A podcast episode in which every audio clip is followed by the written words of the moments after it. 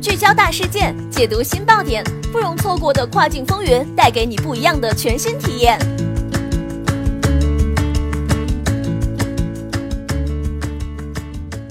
雨果电台听跨境的声音，各位听众朋友们，大家好，欢迎大家收听这一时段的跨境风云，我是可心。现在将给大家带来的资讯是，非洲销量第一的国产手机不是华为和 vivo，而是年出货量一点二亿部的它。在国内买家追档次、拼面、频繁更换手机时，一个在国内名不见经传的手机品牌，居然在非洲稳扎稳打卖了年销量过亿部的惊人成绩。非洲手机需求到底有多大？它又是如何创下如此大额度的销量佳绩呢？非洲中产阶级崛起，制造业基础薄弱，无法满足市场需求。众所周知，非洲地区其实覆盖了十几亿人口，但不少中国卖家会质疑：虽说市场份额如此庞大，可中国卖家真正进驻之后，会不会与当地的制造业相互冲突呢？为此，Jumia l i n i o Doras 亚太区市场部经理洪轩坦言，从平台截获的数据来看。非洲目前较为热销的品类主要是手机和鞋服，与其他国家相比，非洲电商目前还处于快速发展的阶段。基于人口基数和市场需求的后续拓展，未来对上述品类的需求也会持续增加。近几年，有很多经济学家都在谈非洲中产阶级的崛起，消费水平的提升使得当地市场的生产制造无法满足市场现有诉求，再加上上述产品在非洲并没有特别完善的工业基础。所以，以基本的产品需求都会依赖于进口，则此时质优价廉的中国产品就成了非洲消费者的首选。洪轩说道。据悉，此前与非洲零售商、分销商直接到中国选购的 B to B 模式不同的是，跨境电商 B to C 的零售模式无异于给非洲人民开放了一个更为直接的途径，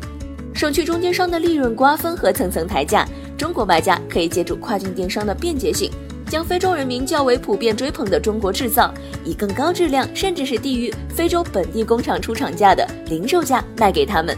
与此同时，基于先前 B to B 模式下打下的市场份额和消费者认知，其实真正对中国卖家而言，在非洲发展 B to C 零售模式所面临的市场保护会减少许多，低价优质的产品诱惑也会为卖家带来更多核心购买力。碾压三星，力克华为，市场占有率超百分之五十八。谈及非洲当地的手机市场，洪轩向于过往指出，基本上手机市场都被中国制造商承包了。当我们去摩洛哥开会，一下飞机就看到了 OPPO、华为分布非常密集的广告牌。而从 Jumia 调研的市场数据中，我们发现近百分之五十的手机市场都被传音占领了。它可能在国内名不见经传，但在非洲一带却广受追捧。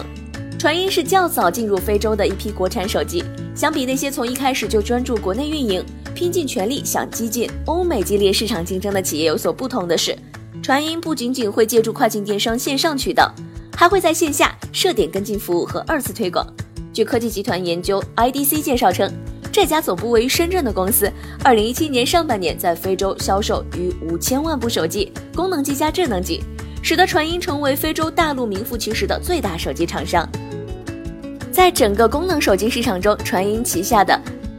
Techno ITEL 品牌获得了百分之五十八点九的份额。此外，数据机构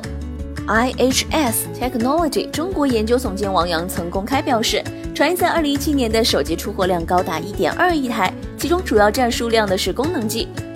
达九千万台，智能机则超过三千五百万台，继续蝉联非洲大陆手机销量榜第一，市场占有率超过三星等品牌。面对以上佳绩，三 C 卖家力表达自己的看法。普遍而言，目前我们这些卖家都是拿品牌授权在卖，真正自主研发创新有自己品牌的很少。为什么说传音在非洲市场会比苹果、三星、华为等品牌吃香？一方面是因为它是第一批吃螃蟹的人，另一点，产品的性能和价格也是买家真正关注的重点。传音比较特别的一点是，它与国内的美颜相机有点类似。它会把非洲人黝黑的皮肤拍得比较有光泽、比较亮，音量和电池功能性也根据非洲消费者唱歌的生活习惯进行了对应的改良。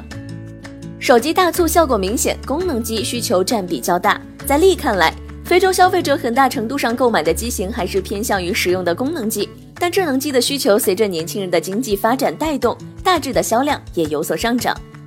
且以大促期间的效果最为明显。对此，洪轩也说道。无论是黑五还是网络星期一，甚至是平台专门的 Mobile Week，